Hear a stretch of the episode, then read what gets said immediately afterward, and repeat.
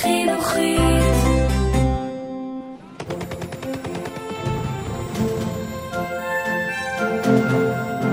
Es lebe Deutschland!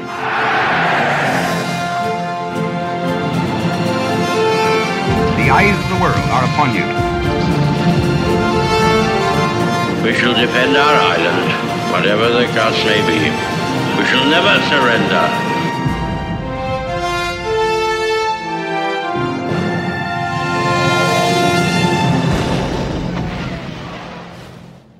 ברוכים הבאים לפודקאסט מלחמת העולם השנייה של החינוכית. אני יובל מלכי. פרק 19 מרידות, פגישות וצוללות. בשנת 1943 פתחו בעלות הברית במבצעים נרחבים כנגד מדינות הציר. הם תכננו לפלוש לאיטליה, לכבוש איים מידי יפן ולעצור את הגרמנים בברית המועצות. הגרמנים לעומתם היו נחושים להתיש את כוחות בעלות הברית ולנצח את הסובייטים בעזרת כמות חיילים אדירה, טנקים חדישים ומהלכים מפתיעים. הם קיוו להנחיל לברית המועצות תבוסה כה ניצחת עד כי החזית המזרחית תתמוטט וברית המועצות עימה. אך הסובייטים גילו בעזרת רשת מרגלים את התוכניות הגרמניות והחלו להתכונן לקרב. תוצאותיו יהיו הרות גורל לכל הצדדים הלוחמים. המלחמה הייתה עתה בשיאה, בכל רחבי העולם.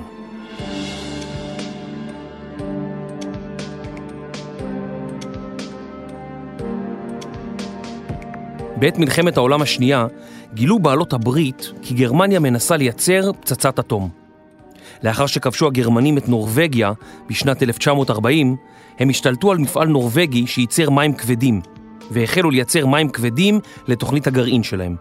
מים כבדים משמשים כחומר מאט בכורים גרעיניים, והם חיוניים להפקתם של פצצות גרעיניות. בעלות הברית ידעו שהפצצת מפעל הגרעין של הגרמנים מהאוויר תהיה מסוכנת מדי, ולכן באוקטובר 1942 שלחו להרים בסביבתו של המפעל ארבעה סוכנים שהתגוררו בבקתות מבודדות וחיו מציד איילים. בחודש נובמבר הגיעו חיילי קומנדו בריטים לאזור בדאונים, אך מפאת מזג האוויר הגרוע התרסק אחד מהם על צל ההר וכל אנשי הקומנדו שבתוכו נהרגו. הדאון השני התרסק בנחיתה והצוותים שבו נפצעו ונתפסו. לאחר מסכת עינויים הוצאו אנשי הקומנדו להורג, כפי שציווה היטלר לעשות לכל חיילי הקומנדו של האויב שנפלו בשבי. המפות שנתפסו בדאונים גרמו לגרמנים להבין מה היה יעדם. הם הורו לעבות את השמירה על המפעלים שבהם יוצרו המים הכבדים.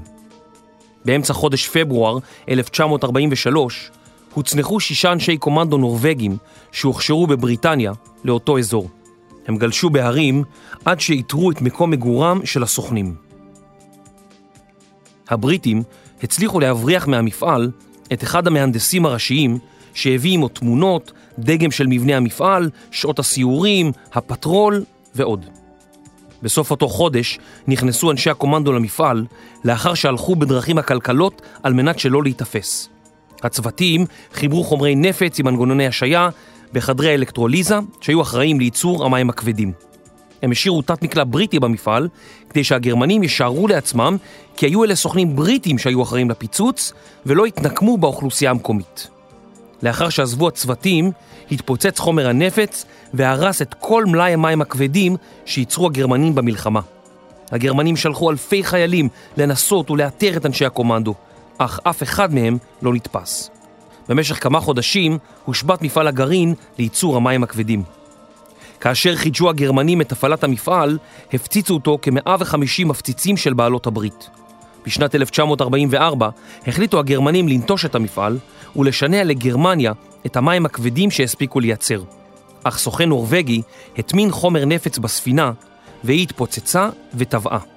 כך באה התוכנית הגרעינית של גרמניה לסיומה. לאחר המלחמה התברר כי לגרמניה לא היה די מים כבדים כדי לייצר פצצה. אכילתם של סוכני הקומנדו הנורבגים לא משה, והם נשארו גיבורים לאומיים בקרב הנורבגים ובקרב בעלות הברית עד היום.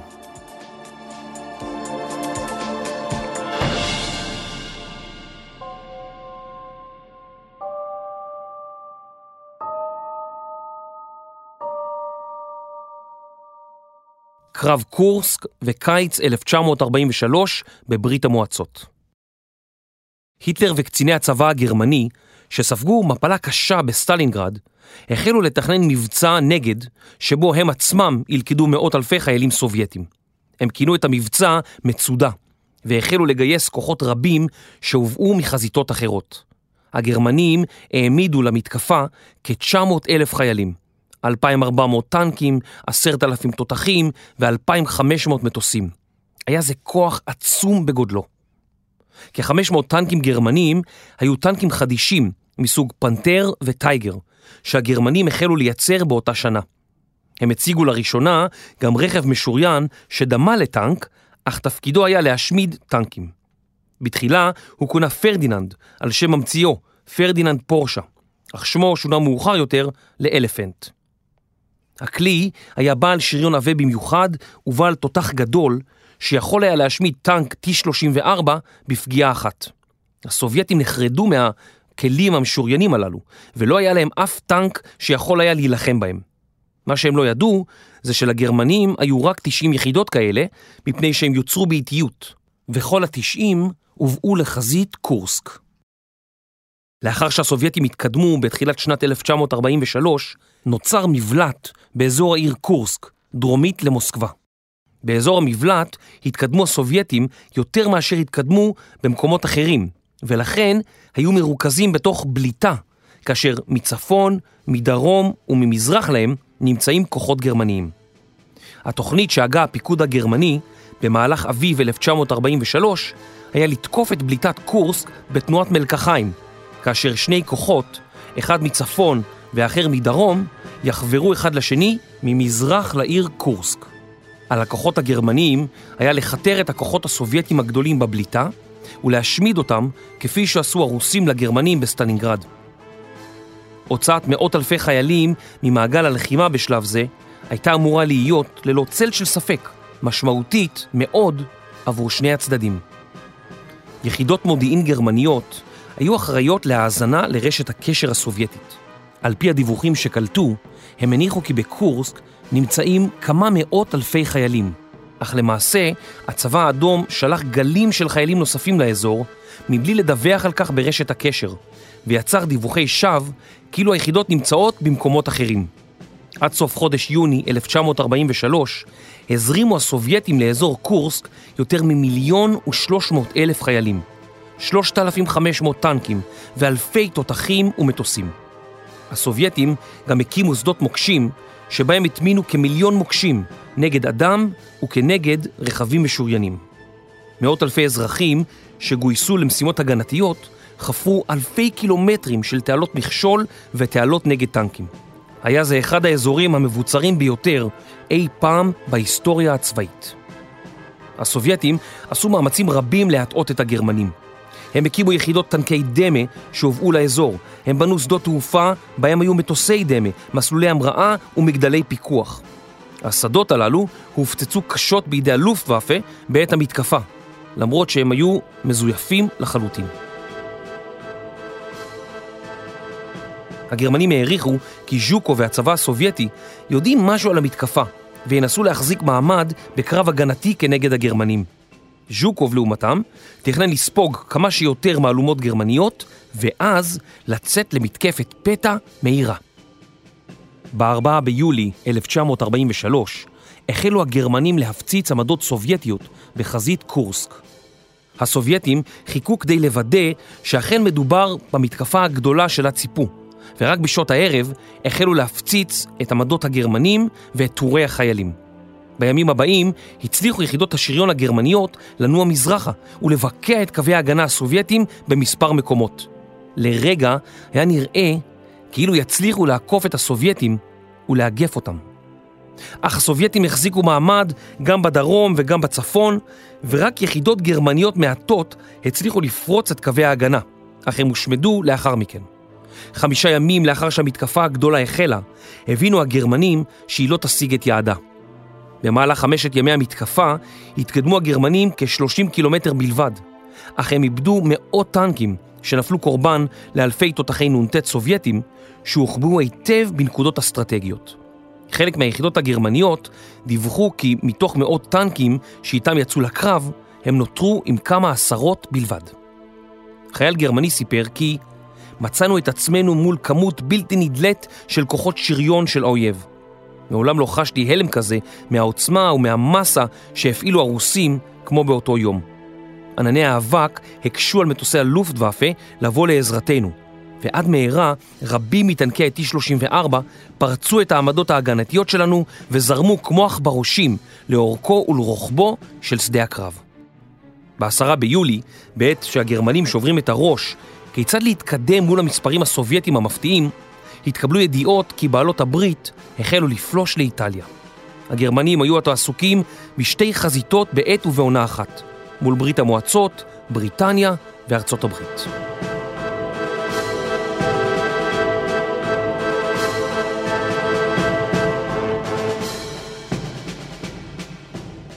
קרב פרוחורובקה ב-12 ביולי 1943 נערך באזור קורסק, בסמוך לעיירה בשם פרוחורובקה, קרב או מספר קרבות שנחשבים לקרבות השריון הגדולים ביותר שנערכו אי פעם. בד בבד נערכו באוויר גם קרבות אדירים בין מאות מטוסים. הגרמנים החלו לנוע לכיוון פרוחורובקה יחד עם מאות טנקים, אך נתקלו ביחידות שריון סובייטיות ויותר מאלף טנקים, משני הצדדים השתתפו בקרבות שנערכו באזור. המטוסים שטסו מעל הכוחות נלחמו זה בזה בקרבות אוויריים, ומרוב כוחות הקרקע הרבים כבר לא ניתן היה להבחין מי נלחם נגד מי. האבק שהתרומם מהקרקע כיסה את השטח, וטנקים רבים התנגשו ממש בטנקי אויב. היתרון המספרי של הסובייטים אפשר להם לאבד טנקים רבים, ועדיין להמשיך להילחם ולהשמיד טנקים גרמניים. בערב נסוגו הכוחות בחסות החשיכה. בשדה הקרב נותרו מאות טנקים פגועים ושרופים, ושטחים עצומים מכוסים בגופות החיילים. החיילים הגרמניים, שטעמו את נחת זרועו של השריון הסובייטי והיו המומים מכמות החיילים האינסופית שלחמו נגדם, החלו להישבר. טייסים גרמנים סיפרו כי טסו עשרות טיסות מבצעיות בחמישה ימים בלבד. חיילים אחרים סיפרו כי קווי ההגנה הסובייטיים היו כאלה שהם לא ראו מעולם. לאחר שבוע לחימה רצוף, היו הגרמנים מותשים. באותו יום שבו התנהל קרב פרוחורובקה, הוציא ז'וקוב לפועל את מתקפת הנגד שלו, צפונית למבלט קורסק. המתקפה הפתיעה את הגרמנים הפתעה גמורה.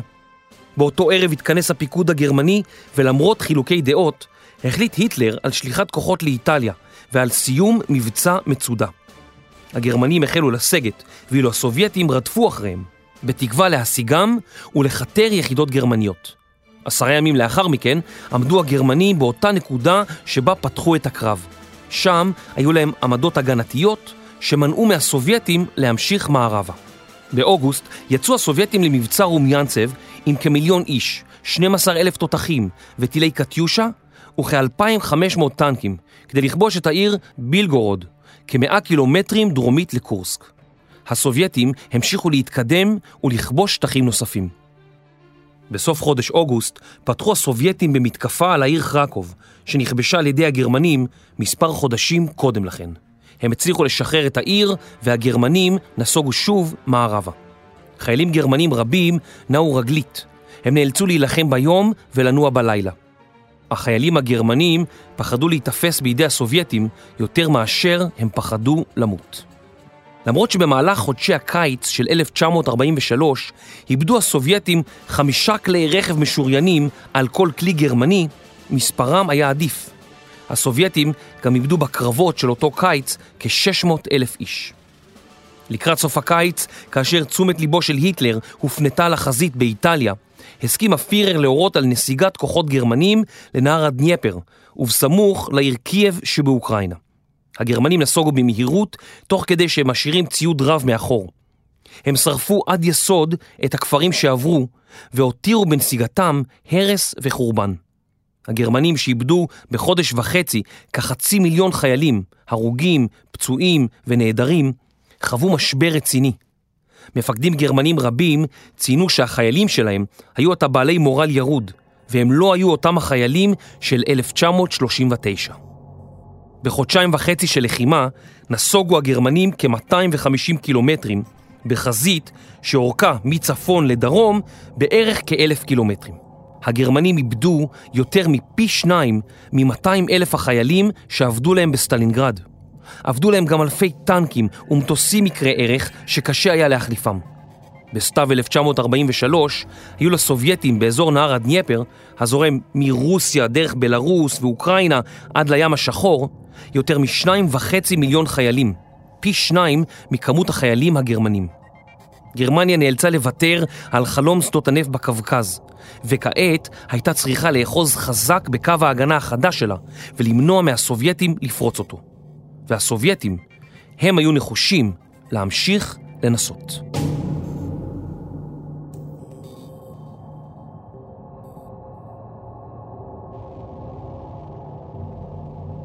מבצע נקם לאחר ההפסד היפני באי גואדל כנל, חשו ראשי הצבא היפני כי עליהם לבקר בחזית, לעודד את החיילים ולהעלות את המורל. מפקד הצי היפני, האדמירל איסורוקו יממוטו, קבע לוח זמנים לביקור באיי שלמה ובגינאה החדשה. האמריקנים פיצחו את הקוד היפני וקראו את שדריו, והם החלו לתכנן מבצע כנגד האיש שהיה אחראי למתקפת פרל הרבור. השדרים היפנים היו מפורטים וכללו שעות הגעה, עזיבה ומספר המטוסים שילוו את האדמירל במהלך ביקורו. מי ששמע על כך הנשיא האמריקני, רוזוולט, הוא הורה לתת ליממוטו את שמגיע לו ולהביא למותו. כדי שהמכ"מים היפנים לא יגלו אותם, מסלול הטיסה של מטוסי הקרב האמריקנים עקף איים רבים בדרכם מזרחה. המסלול היה ארוך מאוד, ועל המטוסים היה לטוס נמוך, בגובה של כמה עשרות מטרים מעל הים, כדי שלא להתגלות על ידי האויב. המטוסים שנבחרו למשימה היו מטוסי לוקהיד לייטנינג, בעלי מכלי דלק נתיקים. הם היו מסוגלים לטוס 1,500 קילומטרים שהצריכה המשימה. האמריקנים קבעו כי 18 מטוסים יישלחו לפגוש את יממוטו ומטוסי הקרב שליוו אותו. ארבעה מהם נבחרו להפיל את מטוסו של יממוטו, ועל השאר היה להעסיק ולהפיל את מטוסי הקרב היפנים. לטייסים האמריקנים נאמר כי קצין יפני בכיר היה על המטוס.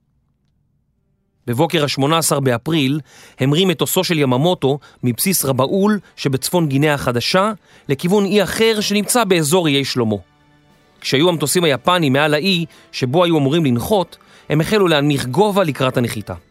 הטייסים האמריקנים טסו בדממת אלחוט מוחלטת במשך כשעתיים והגיעו למקום המפגש המתוכנן בדיוק בזמן. לפתע הבחינו הטייסים היפנים במטוסים אמריקנים רבים והחלו לנסות להפילם. בו בזמן עלו המטוסים האמריקנים שטסו בגובה נמוך ופגשו בשני מטוסי המפציצים שנשאו את המפקדים היפנים. המטוסים האמריקנים תקפו ופגעו במטוסו של יממוטו, שנפגע והתרסק לתוך הג'ונגלים שבאי. המטוס השני נפגע והצליח לנחות נחיתת אונס בים. סגן מפקד הצי, אוגקי, וטייסו שרדו את הנחיתה וניצלו. היפנים הזניקו מטוסי קרב רבים מהאי שבו היה אמור לנחות יממוטו, אך המטוסים האמריקנים הסתלקו מהאזור במהירות. טייס אמריקני אחד הופל, אך השאר שבו בשלום לבסיסם. הטייסים האמריקנים שהשתתפו במבצע נשלחו חזרה לארצות הברית ולא השתתפו בקרבות האוקיינוס השקט, מחשש שיפלו ויספרו על פרטי המבצע החשאי. האמריקנים לא הודיעו על ההתנגשות ביממוטו, מחשש שהיפנים ידעו כי פיצחו את קוד השדרים המודיעיניים. ב-21 במאי הגיעה ספינת מלחמה יפנית לטוקיו, אז למדו היפנים על מות מפקדם הנערץ. האמריקנים היו באקסטזה בעקבות החדשות הללו, והיפנים לעומתם היו בהלם גמור. המורל שלהם נפגע קשות בעקבות מותו של מנהיגם הצבאי, מפקד הצי, עליו סמכו כה רבים באימפריה היפנית. מפקד הצי החדש טען כי היה רק יממוטו אחד, ואף אחד לא יכול להחליפו. מטוסו של יממוטו נשאר עד היום באותו מקום שבו התרסק, בג'ונגלים הסבוכים של האי בוגנוויל.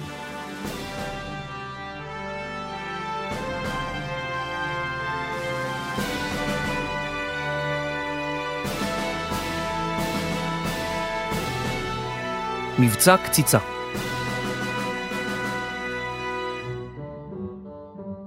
בספטמבר 1942 התרסק בדרום מערב ספרד מטוס אנגלי שהיה בדרכו לגיברלטר. על המטוס היה קצין בריטי שנשא מכתב בעל תוכן רגיש. הספרדים שהיו ניטרלים במלחמה החזירו לבריטים את גופת הקצין, ואז גילו הבריטים להפתעתם כי המכתב הרגיש נפתח ונקרא. כך עלה במוחם רעיון לתחבולה שתשרת את המבצע הצבאי הגדול שתכננו באותם ימים. לאחר המהלכים הצבאיים של הגרמנים ובעלות הברית בצפון אפריקה, היה ברור לשני הצדדים כי האי סיציליה שבדרום איטליה יהיה כנראה היעד הבא של כוחות בעלות הברית.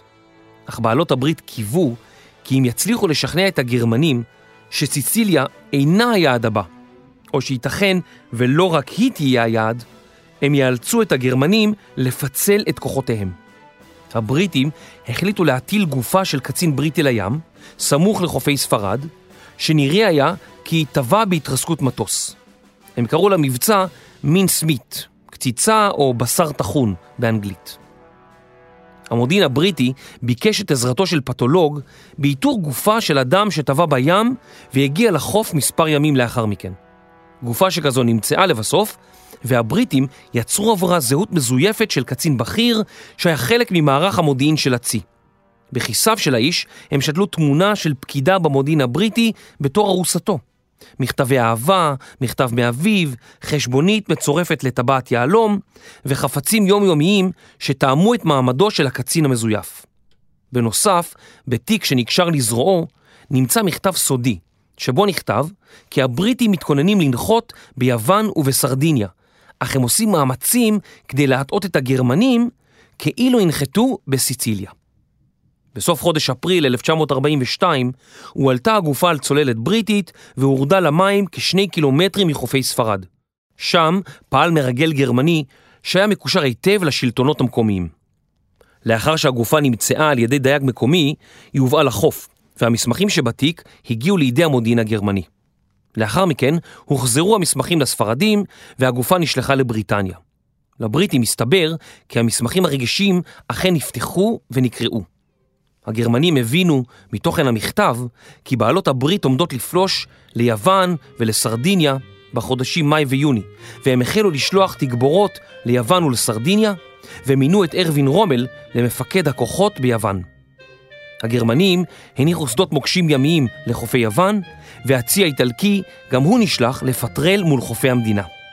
בנוסף, העבירו הגרמנים אוגדות שריון מצרפת ומהחזית המזרחית שבה היו מעורבים בלחימה נגד הסובייטים. הדבר גרם למחסור בכוחות בעת קרבות קורסק.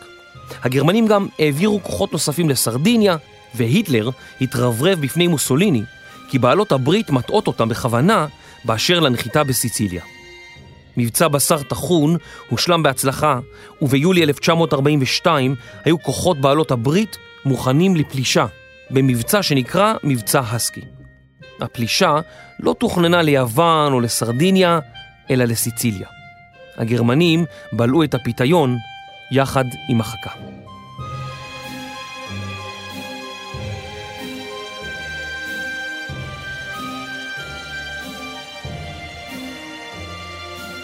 אסון הארנפורה הארנפורה הייתה אוניית נוסעים בריטית שבמהלך מלחמת העולם השנייה הובילה חיילים מנמל לנמל. בסוף חודש אפריל יצאה שיירה ימית בת 27 אוניות, מלווה ב-11 אוניות מלחמה, לאי מלטה. הכוחות הובאו לאי על מנת להיות חלק ממערך הכוחות שיפלוש לסיציליה. על הארנפורה שהתה גם פלוגה 462, שהייתה פלוגת תובלה בת כ-350 חיילים וקצינים מארץ ישראל. ב-1 במאי הותרה השיירה והופצצה על ידי מטוסים גרמנים. הארנפורה ספגה פגיעה ישירה והחלה לשקוע תוך מספר דקות. בן עמי מלמד שירת בפלוגה, ומאוחר יותר סיפר כי מיהר לעלות לסיפון האונייה מחדר המכונות, צעק לאנשים לקפוץ למים כמה שיותר מהר ולהתרחק מהספינה. לאחר שקפץ למים, ראה את האונייה שוקעת למצולות ועימה חיילים רבים. הוא סיפר כי הייתה תמונת זוועה. החרטום פנה קדימה, ועל אחורי האונייה באוויר היו תלויים עשרות אם לא מאות חיילים. צרחות נוראות. זרקתי את החגורה שהפריעה לי והתחלתי לחתור בכל הכוח. הסתובבתי שוב אחורה. אין אונייה, אין אנשים, הכל נעלם, והגרמנים יורים עלינו צרורות כדורים. קרוב לחצי מפלוגת ההובלה נספתה בתביעה, כ-140 איש. היה זה אסון בקנה מידה אדיר ליישוב הקטן בארץ. הניצולים הוחזרו לארץ ישראל. היחידה שוקמה, ולאחר מספר חודשים חזרה להילחם באיטליה. באסון טבעו גם כ-600 חיילים מלסוטו שבדרום אפריקה.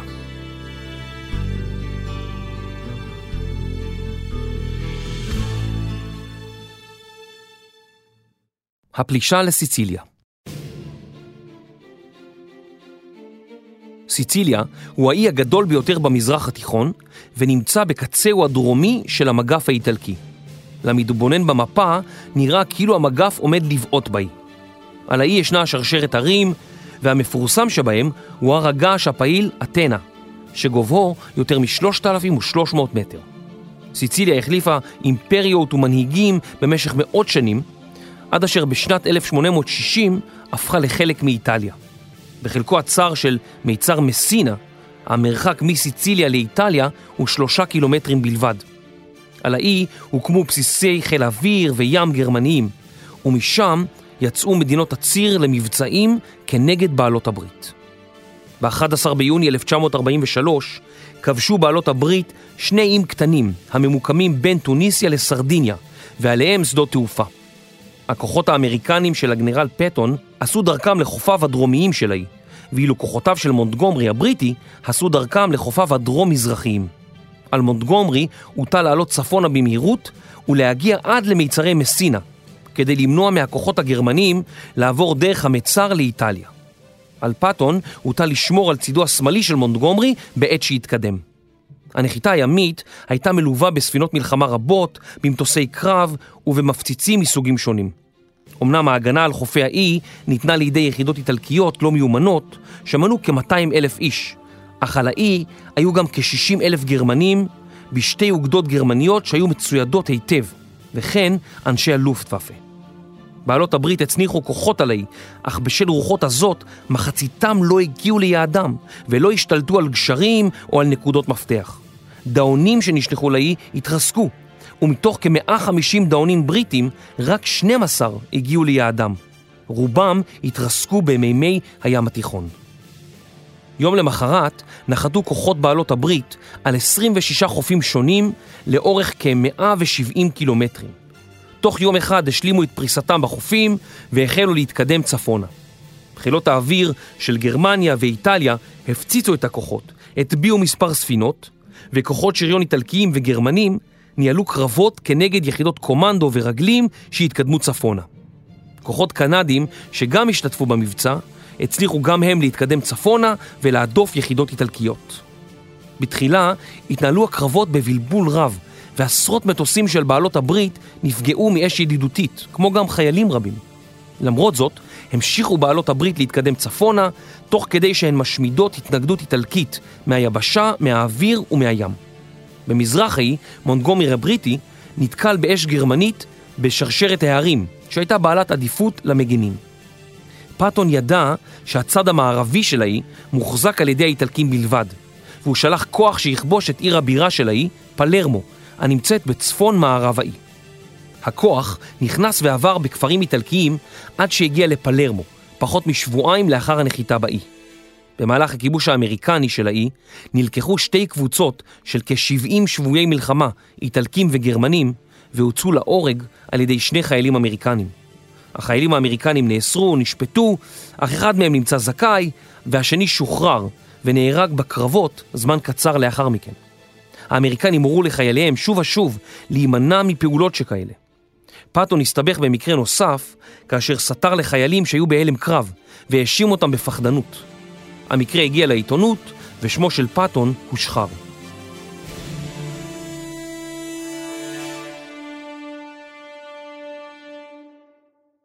לאיטלקים היה ברור כי בעלות הברית עומדות להכניע את סיציליה ומשם לפלוש לאיטליה.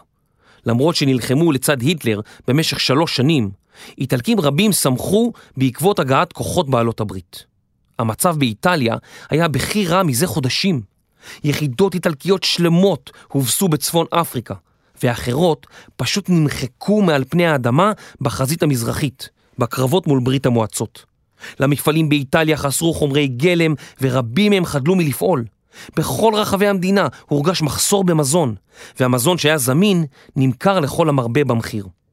מכונת הפרופוגנדה של מוסוליני חדלה מלהרשים את האיטלקים, ורבים מהם החלו להאזין לרדיו לונדון כדי לשמוע מה קורה בחזיתות השונות. במרץ 1943 פרצו שביתות רבות בצפון המדינה, למרות שהיו אסורות על פי חוק. היו אלה השביתות הראשונות באיטליה מזה קרוב ל-20 שנה. איטלקים רבים ראו בגרמנים שהגיעו לצפון איטליה ככובש זר, ודעת הקהל של המדינה הלכה ונטטה כנגד הדוצ'ה, בניטו מוסוליני, בן בריתו של היטלר. איטלקים רבים ראו עצמם כקורבנות של הגרמנים, שמשכו אותם למלחמה מבלי שרצו בכך. האיטלקים, למרות ששלחו מיליוני חיילים לקרבות באפריקה ואירופה, חשו כי נמשכו למלחמה באפם ולא יצאו לקרב על דעת עצמם. אילו היו האיטלקים נלחמים בסיציליה, קרוב לוודאי שהיו גורמים לאבדות רבות בקרב כוחות בעלות הברית. אך רובם העדיפו שלא להילחם, וכ-150 אלף חיילים איטלקיים נכנעו והפכו לשבויי מלחמה. משכבשו בעלות הברית את סיציליה, יצאו המונים לרחובות והריעו להם. קצין אוסטרלי סיפר כי בכל מקום, גברים, נשים וילדים מחאו כף כאשר עברנו דרך כפריהם. כולם התלוננו על הגרמנים. היה צריך לעצור אותם מלפלוש למחסני המזון שהגרמנים השאירו מאחור. הם כולם היו מורעבים ורבו על שק של שועית יבשה, שאחד מהם מצא בבית כלשהו. בעת הפלישה לסיציליה, מצב רוחו של מוסוליני היה ירוד מאוד. הוא נפגש עם היטלר, ולאחר מכן כינס את המועצה הפשיסטית העליונה. הוא נאם בפני המועצה במשך שעתיים שלמות, אך רבים מחבריה כבר לא רצו להקשיב. בסיום האספה הצביעו חבריה להדיח את מוסוליני. הרודן לא נבהל והמשיך בתפקידו. למחרת נפגש עם מלך איטליה, ויטוריו עמנואלה השלישי, ואז נודע לו כי הוחלט להחליפו, והוא הושם במעצר. ממשלה איטלקית חדשה הוקמה בזריזות ברשות המרשל פייטרו בדוליו, ששירת בעבר כמושל לוב. המרשל התפטר מתפקידו במטכ"ל האיטלקי בתחילת מלחמת העולם השנייה, וסירב לקחת בה חלק. ממשלתו החדשה אומנם הכריזה על נאמנותה לגרמניה, אך בחשאי החלה לשאת ולתת עם בעלות הברית. היטלר שחשש מהאפשרות שאיטליה תחליף צדדים באמצע המלחמה, הזרים כוחות רבים לאיטליה כדי להקים קווי הגנה כנגד פלישה של בעלות הברית לאירופה.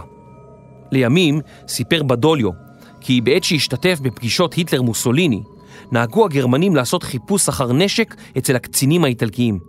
בפגישות הללו, אמר בדוליו, היה היטלר מדבר במשך שעות ולא נותן למוסוליני לפצות את פיו. היטלר לא היה מעוניין במה שהיה לאיטלקי לומר. האיטלקים שהמשיכו להגן על סיציליה לצד הגרמנים החלו לפנות את האי במהירות והשאירו את הגנתו בידי הגרמנים. הגרמנים ידעו כי היה זה רק עניין של זמן עד שסיציליה תיפול בידי בעלות הברית ולמרות שבתחילת אוגוסט הם נלחמו והדפו את בעלות הברית, במקביל הם החלו לפנות את האי בצורה מסודרת. מיצרי מסינה היו מוגנים על ידי מאות תותחים נגד מטוסים, ובעלות הברית לא הצליחו לסכל את הפינוי. עד אמצע חודש אוגוסט הושלם הפינוי, וציוד גרמני ואיטלקי יקר ערך הועבר לאדמת איטליה. האי סיציליה היה בידי בעלות הברית. כוחות בעלות הברית שילמו בחיי אדם יקרים במהלך המתקפה. יותר מ-5,000 חיילים נהרגו, וכ-15 אלף נפצעו. למדינות הציר נהרגו כ-9,000 חיילים ונפצעו כ-45 אלף.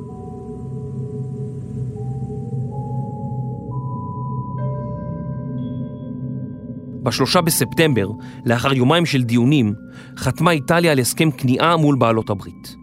גרמניה המשיכה להזרים כוחות לאיטליה, ועד לחודש ספטמבר 1943 היו כבר עשר אוגדות גרמניות בדרום איטליה, תחת פיקודו של הגנרל אלברט קסרלינג, ושמונה אוגדות בצפון תחת פיקודו של ארווין רומל. הגרמנים רצו למנוע מכוחות בעלות הברית להתקדם צפונה. משימתם הייתה לעכב אותם במידה רבה ככל האפשר. בצפון, כוחותיו של רומל רצו לבצר עד כמה שניתן את עמדותיהם ולהפוך אותן לבלתי חדירות, אם וכאשר יגיעו לשם כוחות האויבים. היטלר הסכים עם שני המפקדים לעת עתה. ההתנגשות היבשתית שבין בעלות הברית לבין גרמניה על אדמת אירופה, עמדה לצאת לדרך.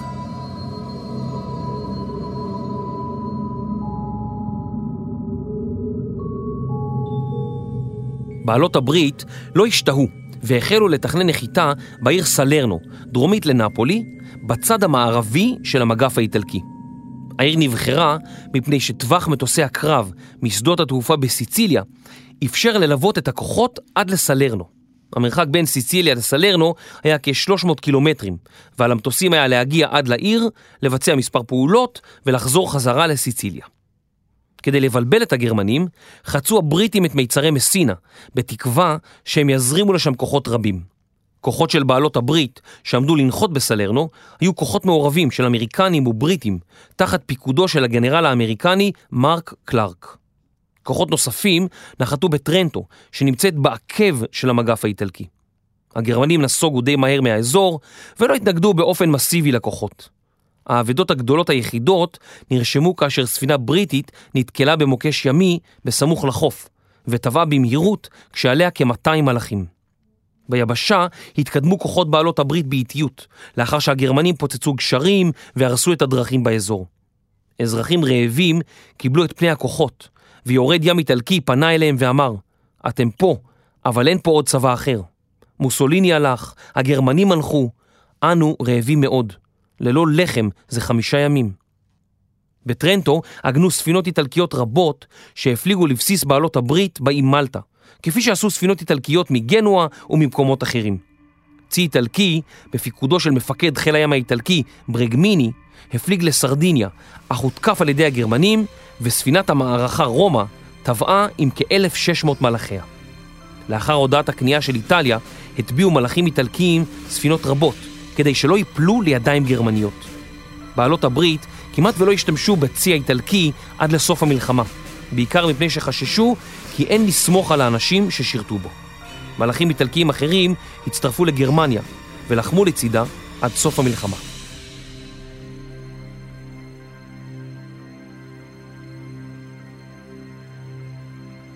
הגרמנים לא האמינו כי בעלות הברית הנחתו בדרומה של איטליה וחיזקו את מערך ההגנה שלהם לאורך חופי המערבים של המדינה.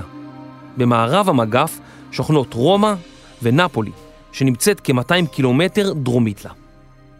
ב-8 בספטמבר הכריז אייזנהאואר בשידור רדיו על ההסכם הסודי שנחתם בין בעלות הברית האיטלקים, כמה ימים קודם לכן. הגרמנים שמעו על כך והחלו להיערך לפלישה של בעלות הברית. אזרחי בעלות הברית וחייליהן החלו לחגוג כששמעו שאחת ממדינות הציר למעשה נכנעה. רבים חשבו שהמלחמה עומדת להיגמר בקרוב, וחגיגות רבות פרצו בכל רחבי אירופה. החוגגים קיוו כי סופו של היטלר עמד להיות דומה לזה של מוסוליני. הנשיא האמריקני פחד משמחה מוקדמת בעקבות מעצרו של מוסוליני והכניעה האיטלקית, ולכן מספר ימים לאחר מכן הוא הצהיר בנאומו ברדיו. החדשות הטובות ששמעתם מפי הגנרל אייזנהאואר אינם נותנות לכם את הזכות להישען אחורה בכיסא הנדנדה שלכם ולומר, ובכן זהו זה, תפסנו אותם והם בורחים, עכשיו אפשר להתחיל לחגוג. עדיין לא הגיע הזמן לחגוג. בתשעה בספטמבר החלו כוחות בעלות הברית לנחות בסלרנו, בשעה שהגרמנים מפציצים ונלחמים נגדם. לאחר מספר ימים יצאו הגרמנים למתקפת נגד, והכוחות האמריקנים נאלצו לגייס כל מי שנחת על החוף, כולל טבחים ופקידים שאחזו בנשק ויצאו להילחם. האמריקנים הפציצו את הגרמנים בעזרת ספינות חיל הים, ויחידות מיוחדות הצליחו לפגוע בטנקים גרמנים רבים. בינתיים עלו מונטגומרי וכוחותיו מהעקב האיטלקי צפונה, וחברו לכוחותיו של הגנרל קלארק. הגרמנים החלו לסגת לקווים הגנתיים ובעלות הברית החלו לעלות צפונה לכיוון נפולי.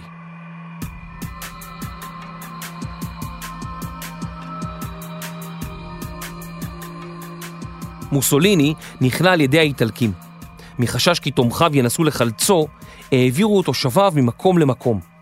קצין איטלקי שפעל למען הגרמנים, קלט תשדורת רדיו, שבה נודע כי הוא כלוא במלון של אתר הסקי, על ההר גרן סאסו שבמרכז איטליה. הקצין העביר את ההודעה לסוכנים גרמנים. הגרמנים החליטו לעשות שימוש בדאונים כדי להפתיע את שומריו של מוסוליני, לסכל מתקפת נגד, ואף ניסיונות להוציאו להורג במהירות. ב-12 בספטמבר כמאה חיילי עילית מיחידות הצנחנים הגרמניות נחתו על ההר לצד גנרל איטלקי והפתיעו לחלוטין את 200 שומריו החמושים של הדוד של לשעבר, שנכנעו מבלי שנורתה ולו ירייה אחת. מפקד המבצע, איש אס-אס בשם אוטו סקורציני, הגיע למוסוליני ואמר לו, דוצ'ה, הפירר שלח אותי לשחרר אותך. מוסוליני השיב, ידעתי כי חברי לא ינטוש אותי. בעזרת מטוס קל הוטס מוסוליני לרומא ומשם לווינה. הגרמנים הכתירו את מוסוליני לראש הרפובליקה הסוציאליסטית האיטלקית, ממשלת בובות שהקימה גרמניה בצפון איטליה. מוסוליני עצמו ישב בעיירה סאלו לחופי אגם גרדה, והרפובליקה כונתה גם הרפובליקה של סאלו. את הפעולה הגרמנית לשחרור מוסוליני ליווה צלם גרמני, והתעמולה הגרמנית עשתה שימוש בתמונות של הפעולה הנועזת במשך חודשים רבים. לאחר מספר ימים נאם היטלר לאומה, נאום שהיה יבש וחסר את התלהבותו הרגילה של היטלר. בנאומו אמר כי גורלו לא יהיה דומה לזה של ידידו הגדול והנעלה מוסוליני, לא שמר אמונים, מפני שאין לו להיטלר כל ספקות בנאמנותם של הפילד מרשלים, האדמירלים והגנרלים שלו.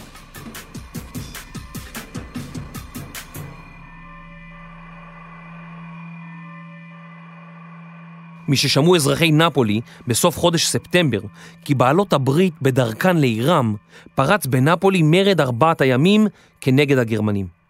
המושל הגרמני בעיר שלח רבים מאזרחי העיר למחנות עבודה, ועשרות מהם הוצאו להורג ברחובות. הגרמנים גם פקדו על כרבע מיליון תושבים לפנות את אזורי החוף. הנפוליטנים סירבו למלא אחר ההוראה, השתלטו על מחסני נשק והחלו להילחם בגרמנים במחיר של מאות הרוגים. הגרמנים שרפו ספריות עתיקות והחלו להרוס את תשתיות העיר. ב-1 באוקטובר נכנסו בעלות הברית לעיר, לאחר שהגרמנים נסוגו ממנה. עד מהרה גויסו חיילים איטלקיים לשרת לצד בעלות הברית, בעיקר בקווים עורפיים. ואילו חיילים איטלקים אחרים גויסו לרפובליקה האיטלקית שבצפון. האמריקנים רצו שהאיטלקים יילחמו לצידם, אך הבריטים שלחמו נגד האיטלקים בשלוש השנים האחרונות לא הסכימו לכך. בצפון המדינה החלה לפעול תנועת התנגדות כנגד מוסוליני, אך הגרמנים שמרו עליו מכל משמר ודאגו לביטחונו כמעט עד לסוף המלחמה. מוסוליני אסר את כל מתנגדיו, כולל את אנשי המועצה הפשיסטית העליונה שהצביעו להדיחו והוציאם להורג. ביניהם היה גם חתנו. ברומא, עיר הבירה, השתרר תוהו ובוהו עם כניסתו של מוסוליני לתפקידו החדש. בעיתון על המשמר נכתב כי רומא היא בית חולים ענקי, שמאחסנים בה חיילים פצועים ופליטים חולים בבתי ספר, בתיאטראות ואפילו במוסכים. יש מחסור רב ברופאים ובתרופות. רומא היא עיר מתה. תחבורה אינה קיימת. אפשר לראות תכופות ארונות מתים העמוסים על כתפי אנשים, לפי שסוסים אינם בנמצא. הגרמנים המשיכו להאשים את היהודים במצב אליו נקלעו, ואף ניסו לשכנע את האיטלקים בכך. על לוחות המודעות ובעיתונים ברפובליקה האיטלקית החדשה החלו להופיע כרזות ומודעות שטענו כי היהודים מכתיבים את המהלכים באיטליה, ושלהפצצת ערי איטליה אחראים הטייסים היהודיים של בעלות הברית. במודעות אחרות טענו הגרמנים כי היהודים הגיעו לאיטליה כדי להשתלט על כלכלתה. ב-16 באוקטובר נאספו כאלף מיהודי רומא ונשלחו למחנה הריכוז אושוויץ. בעוד הכנסייה ברומא העניקה מחסה לאלפי יהודים, יותר מאלפיים יהודי רומא נשלחו למחנות המוות. אלפי יהודים אחרים בכל רחבי איטליה נתפסו גם הם, ומצאו את מותם בשואה.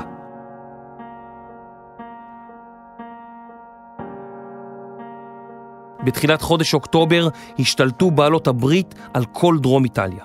הגרמנים נסוגו לקווי הגנה מסודרים דרומית לרומא. משם ימשיכו להילחם בעיקשות כנגד בעלות הברית. לגרמנים היו מספר קווי הגנה שנקראו יחדיו קו החורף, וקו גוסטב היה העיקרי ביניהם.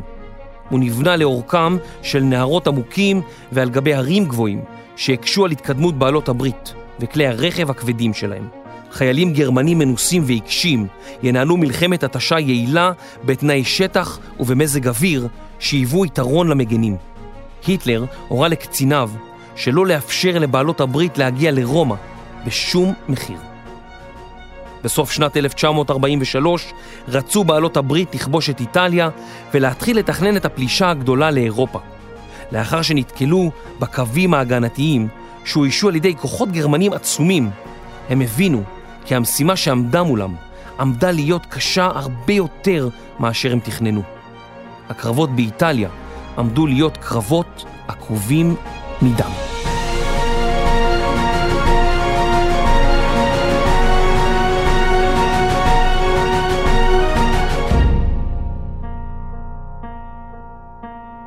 פרק 19 תהפוכות בכל החזיתות. מחקר כתיבה ועריכה רננה מור ויובל מלכי. מפיק ראשי רני שחר. עריכת לשון דינה בר מנחם. עריכת סאונד סוף הסטודיו. אחראית מטעם החינוכית שרון ויינברג שפיגלר. שותפי הפקה פודקאסט ישראל בע"מ. הפקה קטעים בהיסטוריה. נשתמע בפרק הבא. אני יובל מלכי מלחמת העולם השנייה, פודקאסט של החינוכית.